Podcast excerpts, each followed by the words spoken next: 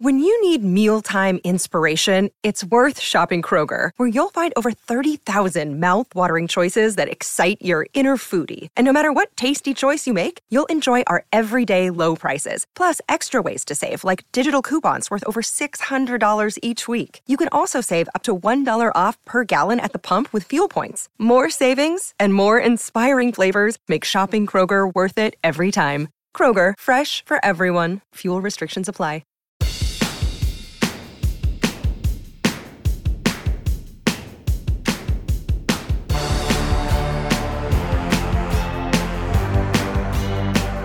Welcome to Sports Beat KC, the Kansas City Stars daily sports podcast. It's Monday, April 10th, and I'm Blair Kerkhoff. We're talking Sporting Kansas City and the KC Current today with Daniel Sperry, the Stars soccer reporter. I wish the news was better. Neither team owns a victory. Sporting's played seven games with three draws and four losses. The team has had massive difficulty scoring, just two goals in seven games, and Daniel breaks down the problems on the offensive end. After a break, we switch to the current, which is off to an 0 2 start. It's very early in the season, and as Daniel reminds us, the team didn't get its first victory last year until Memorial Day, and the current wound up playing in the NWSL championship game. Okay, let's get started talking soccer with Daniel Sperry. Daniel, do they have do overs in soccer? Can, can you start an entire season over? I think everybody would love to hit the reset button yes, um, especially for Sporting Kansas City. We're going to talk Sporting Kansas City and the Kansas City Current. Um, the current season just started. They're only two games in. Sporting, of course, seven games in. But the common thread is there are no victories for either of them. Uh, the current yeah. starts 0 and 2. Sporting is three draws, four losses, and three Zero points. Wins. Yeah. Mm-hmm. That is yeah. no bueno. Nobody expected this. You know, I just thought about this before we got on, um, started chatting. Where, where, was Sporting projected to finish this year? You know, it's a wide, pretty wide range. I think um, there's a lot of people. I think myself probably too sees what can happen and sees like everybody on this team at, at, the the idea of how good it can be. The problem is in practicality, it hasn't been that yet. Um, and then there's a lot of people who I think figured that they would start slow because of the injuries, which I think is also um, a fair uh, thought process. But you know, as a lot of the talk was, okay, until we get these guys back. Um, but I think uh, you know there's a good mix of most everybody had them at least in the playoffs. And granted, there is still time for that, but we're talking, especially with nine teams out of 14 in the Western Conference make the playoffs. You just got to string together some wins, and I mean, if they win two games here, they're above the playoff line. So it's just one of those things where um, you know, I think there is a a wide mix of what people thought was going to happen um, for them this season, and they've pretty much hit under the bar on all of that so far. Yeah, we thought one of those victories was going to come on Saturday when Colorado yeah. came to uh, to Children's Mercy, and mm-hmm. it didn't happen. A one nothing loss, uh, and you know Peter yeah. Vermes had the the uh, quote of the year to date. Um, I'd like quote, to score some goals. I'd like to score some goals. Yes. Yeah. Um, that has been that has been the problem, has it not? Yeah. They've played good defense. They've had good goalkeeping for the most part, except for the yeah. one you know the one outing against Seattle. But uh, but they just cannot put the ball in the net. Yeah, and I don't know at this point, like uh, you know, for a while you could have said, okay, um, Alan Pulido's not out there. Willie Agada didn't start out very strong.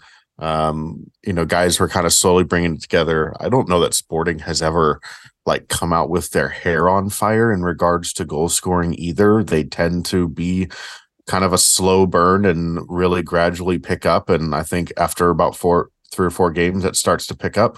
Um, but this has been the slowest of burns, if there is anything burning. And uh, you know, Willie Agada has was the last goal scorer for Sporting Kansas City, and it came uh, nearly three full matches ago. He scored just five minutes into that match against um, the Sounders, and they went the rest of that match, the entirety of the Philly match, and the entirety of the Colorado match without scoring a goal. And before that, they went three straight games without scoring a goal. Um, so I, you know, I I don't. I, I. You would like to think that there's goals in this team. Daniel Salloi has put up double double digit numbers. Johnny Russell, um, I think only once in his career has not put up double digit goal scoring numbers. Um, Alan Pulido, when healthy, has been um, a goal. Uh, uh, you know, a goal or an assist per game um, in MLS. And Erik Thommy was fantastic when he came on last year. So you would have figured that somewhere, even Willie Agada too, the goal scoring form that he was in, um, something more than one you you would have imagined. And I think right now, you know, they're in a place where let's say they put away a cup that an early chance, right? In that second half, the first half, I didn't think Sporting played very well against Colorado. Um, it it wasn't ball didn't move fast enough. Players weren't moving enough off the ball. I think they were trying to still piece it all together with everybody in the mix finally. And then in the second half, things got going. Alan Pulido had a really good opportunity. Daniel was cutting inside.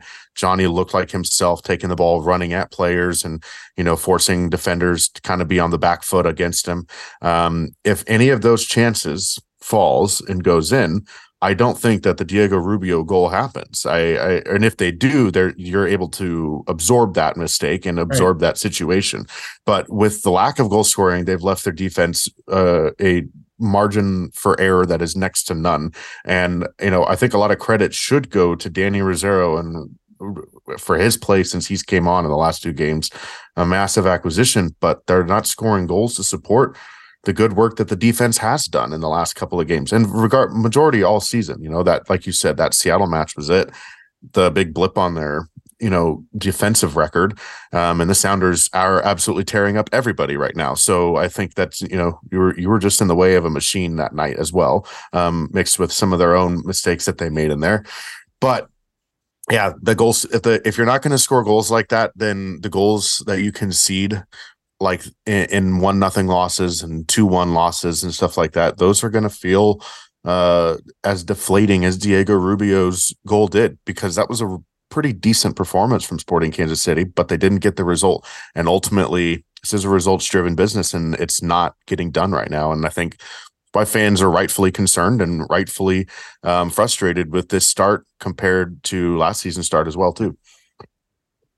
So in the second half against Colorado, uh, you're right. 70 percent possession time for mm-hmm. Sporting, twelve to one shots.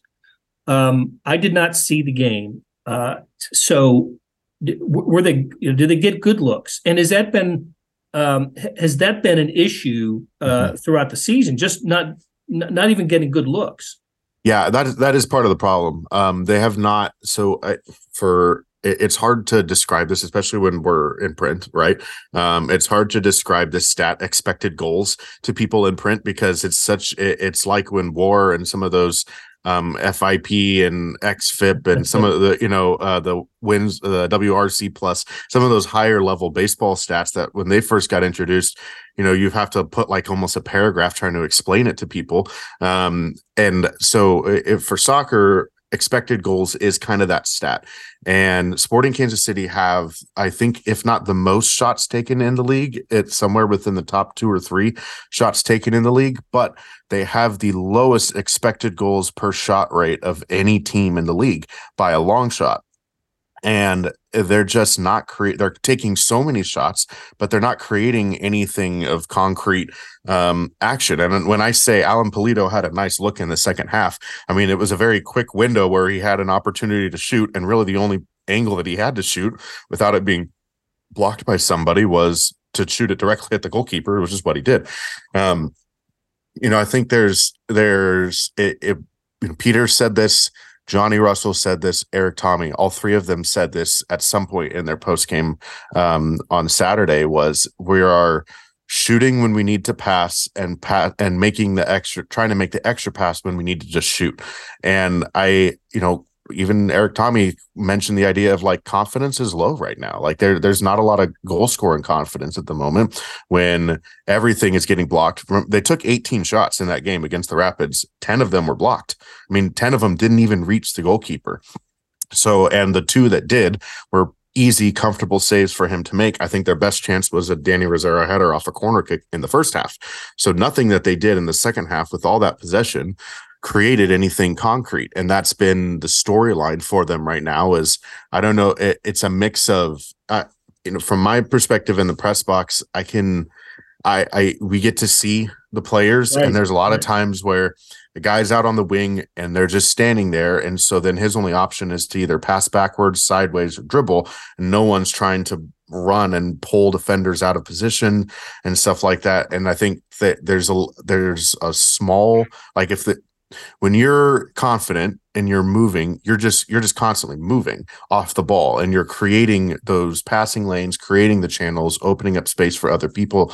And that just hasn't been happening. I think in the first half they didn't move the ball quick enough to open up some of that stuff. The second half they did and then they didn't create anything in the final third partly because colorado was so bunkered in but at the same time um you know they're it's the it's the same symptom. I think there there was a great uh, one play I think really encapsulates where Sporting is at right now. And Daniel Salloi picked off a a pass inside the 18 yard box by uh, a player. Um, tried to play it defender defender. Daniel intercepted it. It was a bad, awful pass.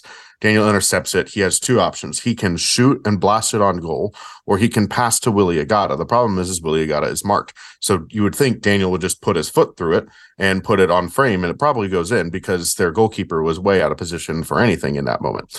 He opts to pass. Agada gets closed down, and then by the time the ball even attempts to cycle out to Johnny Russell, it's too late. Everything's closed up again, and so there are opportunities where they are not like pen- penalizing teams for their mistakes. And when when you're not creating things and then not penalizing teams for the mistakes that they made that's where the confidence and i think the mindset you see is, should be concerning because they're right now they're not thinking and acting uh, as they would when they're kind of in that full step and full confidence.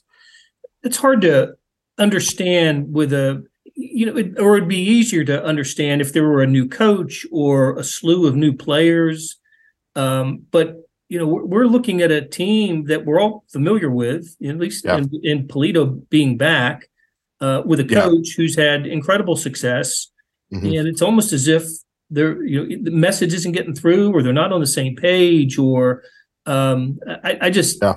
stri- Peter Vermes strikes me as a guy that's not, not going to you know tolerate this type of uh, this type of play, and mm-hmm. you've got players like Johnny Russell who yeah.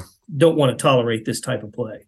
Yeah, and I, I think that's the that's the hard part here because I don't I you know I, I don't think there's like the idea that Peter Vermes doesn't want to win is crazy to me, right? Like Peter Vermes is one of the most intense competitors I think I've ever been around.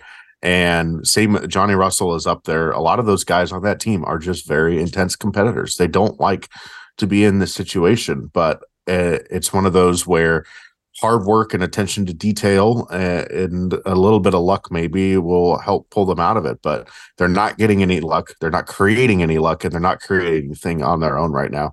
And i think that that that is i think the big concern here is um you know i i you can maybe say Alan Pulido finally played 60 minutes and you know this is his first game back for an extended stretch you know let's see what what happens when he builds on it and that's fine but you know, I was looking at it today uh, for article this week. Uh, sporting, so there have only been ten teams in Major League Soccer's history that started winless in their first seven matches. Only two have made the playoffs. However, if we were using today's playoff rules, five would have made it. So there's still a lot of opportunity. One team went on and won the supporter shield. They were the best team in MLS that season, despite losing, despite not winning any of their first seven matches. So it's it's it's doable, but I wouldn't personally like sit there and like this is not one of those like, oh, we could do it. Eh, I mean, this is I, you know, I I I'm still a little interested in the response because I asked, you know, the question that elicited the response of I'd like to score some goals from Peter was are the alarm bells ringing? And I think that's a genuine question. The alarm bells are ringing for fans now, but are the alarm bells ringing for coaches and players? And that they that you would think that they would have to be. Right, no doubt about it. Hey, so it's been a while since we've talked, so let's catch up mm-hmm. on a little bit of news. Um, yeah there was uh, as as we, we, as you discussed, Alan Pulido came back for the Philadelphia game, right? Didn't start, but but finally got on the field. started against Colorado. And uh, did you say 60 minutes? Is that what he went? Yeah, he went about a little, over 60. Um, I think Vermes was trying to give him as long as he could, but around he had Willie Agada up and ready to go pretty much right around the 60th minute mark and was ready to make that sub. So yeah. Okay, and I think it was after the Seattle was it after the Seattle game that uh, the team waived Ben Sweat and um, yeah. Peter Vermes did not mention him by name, but uh, you could tell not very happy at all with uh, with his performance. Yeah, and I think it's a multitude of performances too to start the season. Um, I I don't want to say when I say this, I don't like. There's obviously other things throughout the games the team could have done, but outside of Saturday's loss, I think there's actions that Ben Sweat made direct in the goals that they were conceded that led to their three losses prior. Right. Um, and it was, I mean, that whole 10 minute stretch against Seattle, um, the first yellow card that was a, a needless challenge in the corner flag when the ball is going to go out for a corner or a throw in, um, puts in a dangerous tackle, probably could have been sent off as well for it directly there. Um, holds Morris offside, holds uh, and then gets the second yellow a couple minutes later by just recklessly plowing through somebody. And then you have, you know, the first goal of the season that they conceded, Ben Sweat, instead of, I think I asked Vermes after that game, would you have liked him to either let it go out for a corner kick or punt it out to the sideline? And he said either of those solutions would have been better.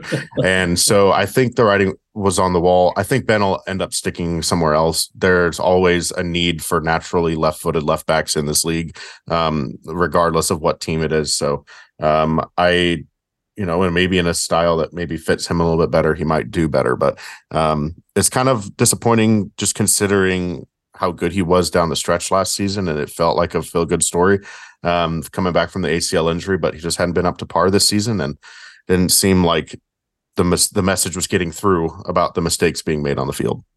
Okay, and just a couple of bullet point items before we take a break. Uh, yeah. the, two, the two goals by Sporting fewest in MLS, but mm-hmm. they have they, they don't have the largest goal differential. There's some other like three or four teams have larger goal differentials. So yeah, so th- that proves that there's been some com- there's a lot of competitiveness here. Just yeah, goals.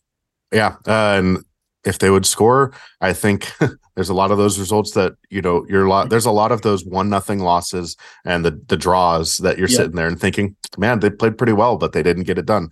And I think that that's the concern is that does it continue to spiral? And how about St. Louis City off to a pretty. They, they pretty were off to a roaring start. Thankfully, I, am sure uh, Sporting was shipping uh, Minnesota United, Adrian Heath and Minnesota United a couple of boxes or bottles of wine, cases of wine for making sure that they didn't uh, interrupt their. So in 2012, Sporting Kansas City had the record for the best start in Major League Soccer history when they won their first seven matches. St. Louis got to five before losing to Minnesota and then got thumped in Seattle this weekend. There we go. Okay, we're going to take a break. And when we come back, we've got some Kansas City Current to discuss. We'll be right back. Hey, this is Blair. There are several ways to access the Star Sports section. Let me tell you about a couple of them. There is Sports Pass. For $12.99 a month, you get unlimited digital access to all the Star Sports content, including beat writing, columns, features, pretty much everything we write. The deal renews monthly until you tell us to cancel.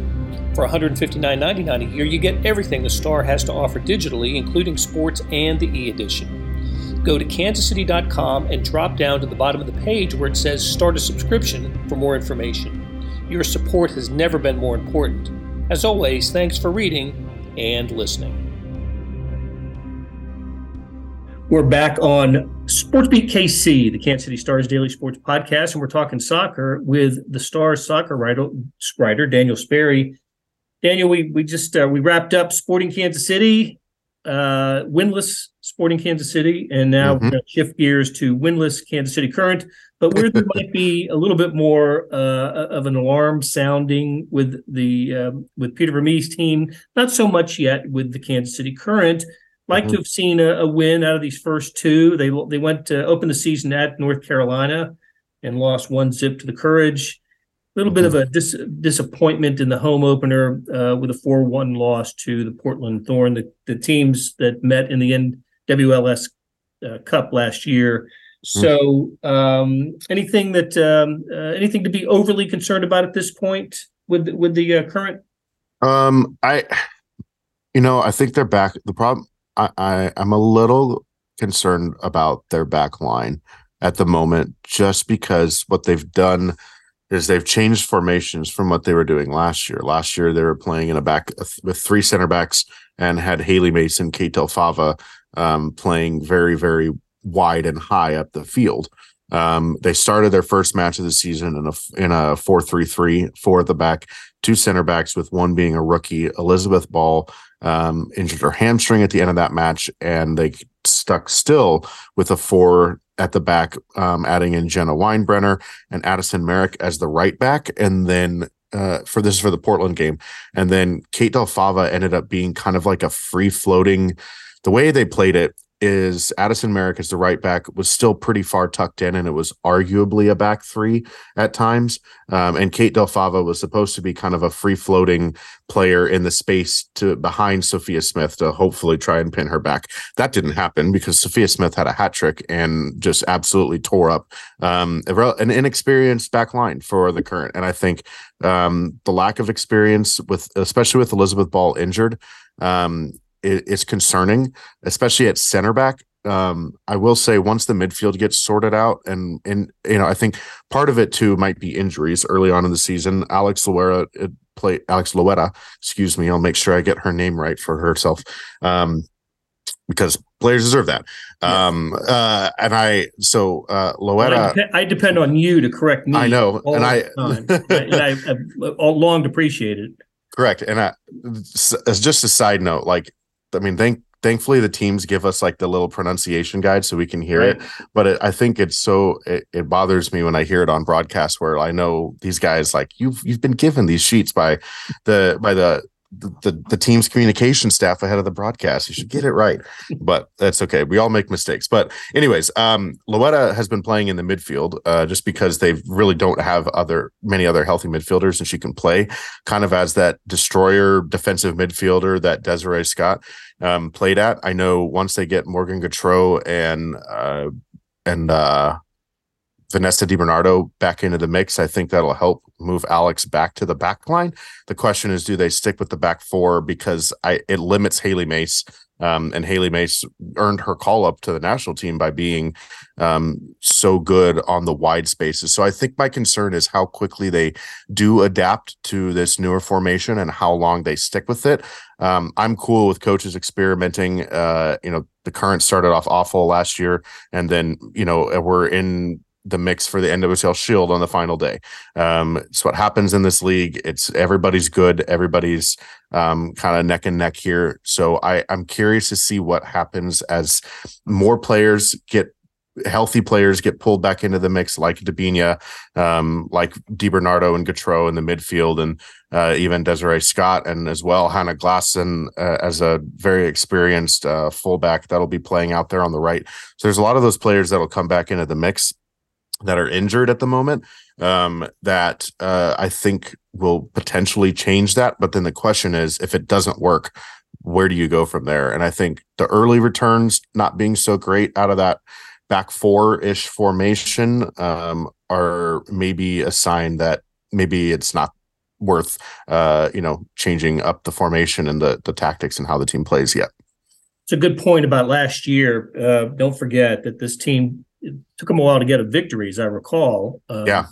Got a couple results, but didn't have a, a, couple of draws early, but didn't get a victory mm-hmm. until I don't know how many how many games in. It was it was Memorial Day. I mean, it was it was yep. it was pretty late, but then they pretty much went unbeaten through June, July, and August, and that that'll help get you back on track. I don't know if they'll be able to pull off a 13 game unbeaten streak again, but it it would be nice for them too, especially if if you're looking at trying to host playoff games and host a shield and you know be up in the mix for the shield you got to get those points early. Is a tough start having portland be your first home match. Um, they're just still an insanely talented stacked roster and the current are extremely injured and talented and stacked roster. And so the portland thorns are are uh, are healthy and they they came in and ran rampant. Um, although i did think the current really did a good job in the second half of punching back just didn't quite get through Right, right. And how about um, how about the, um, the the exposure that the current received on Ted Lasso? Uh, yes, Ted Lasso episode. How cool was that? Yeah, it's cool. I'm sure you know it's one of those things where uh, you know, Jason, you know, obviously is very proud of his hometown, and it's it, it's out there, and pretty much a lot of the stuff that he does creatively, um, and a lot of his sketches and bits, and so uh, I think it's uh, it, it was a funny, you know, I don't if you had a chance to read the article, I thought it was a funny parallel between Ted Lasso and Matt Potter being uh, Ted Lasso is the Englishman or the the Kansas City guy coaching in England, and Matt Potter is the Englishman coaching in KC. right. Potter's favorite club is this is the Tottenham Hotspurs, and the original Jason Sudeikis bit from 2013 for Ted Lasso was him coaching Tottenham when NBC won the rights to the Premier League. So, um, uh, very very funny. Uh, in between, and now Potter has been coming up and talking Ted Lasso with us, uh, you know, before press conferences and stuff. So, uh, but yeah, it, it's been uh, been it's a fun, good moment for them. Good shout out. Uh, you know, there's obviously a lot of good press that's been out there about them lately. So, um, you know, it's what happens when you are doing things for the first time for women's sports around the world. So. Yeah, there you go. Great. So anyway, he, he's wearing a T-shirt. He's wearing, or not a shirt, but just a. He's wearing a shirt, uh, a, a, current shirt, uh, red. Yeah, I believe it's red. With you can see the KC mm-hmm. visible, and I yeah, it was actually from the old from the KC NWSL. So it was oh, from that, that, So it was from that that odd year, basically mm-hmm. before in 2020, 2021, where they were not the current yet. They still didn't have a name, but um, so that that's where they were at with that. So ended up pretty good. Okay, very good. All right, Daniel, it's always really good when we talk to you about soccer with uh, both Sporting Kansas City and the Kansas City Current, and we will do it again soon. Thank you so much for joining us. That'll do it for today. Thanks to producer Randy Mason for putting together the show and to our SportsBeat KC staff of Monty Davis, Jeff Rosen, and Scott Chasen. Tip of the cap to Daniel Sperry for sharing his insights. Morning Sports Edition, you know I love it great coverage of the Masters, Major League Baseball, the NASCAR race last night, Bristol, the NBA playoffs, everything in sports. It's in today's Morning Sports Edition. Check it out at liveedition.kansascity.com. Thanks for listening, and we'll be back soon on SportsBeat KC, where we talk sports in Kansas City every day.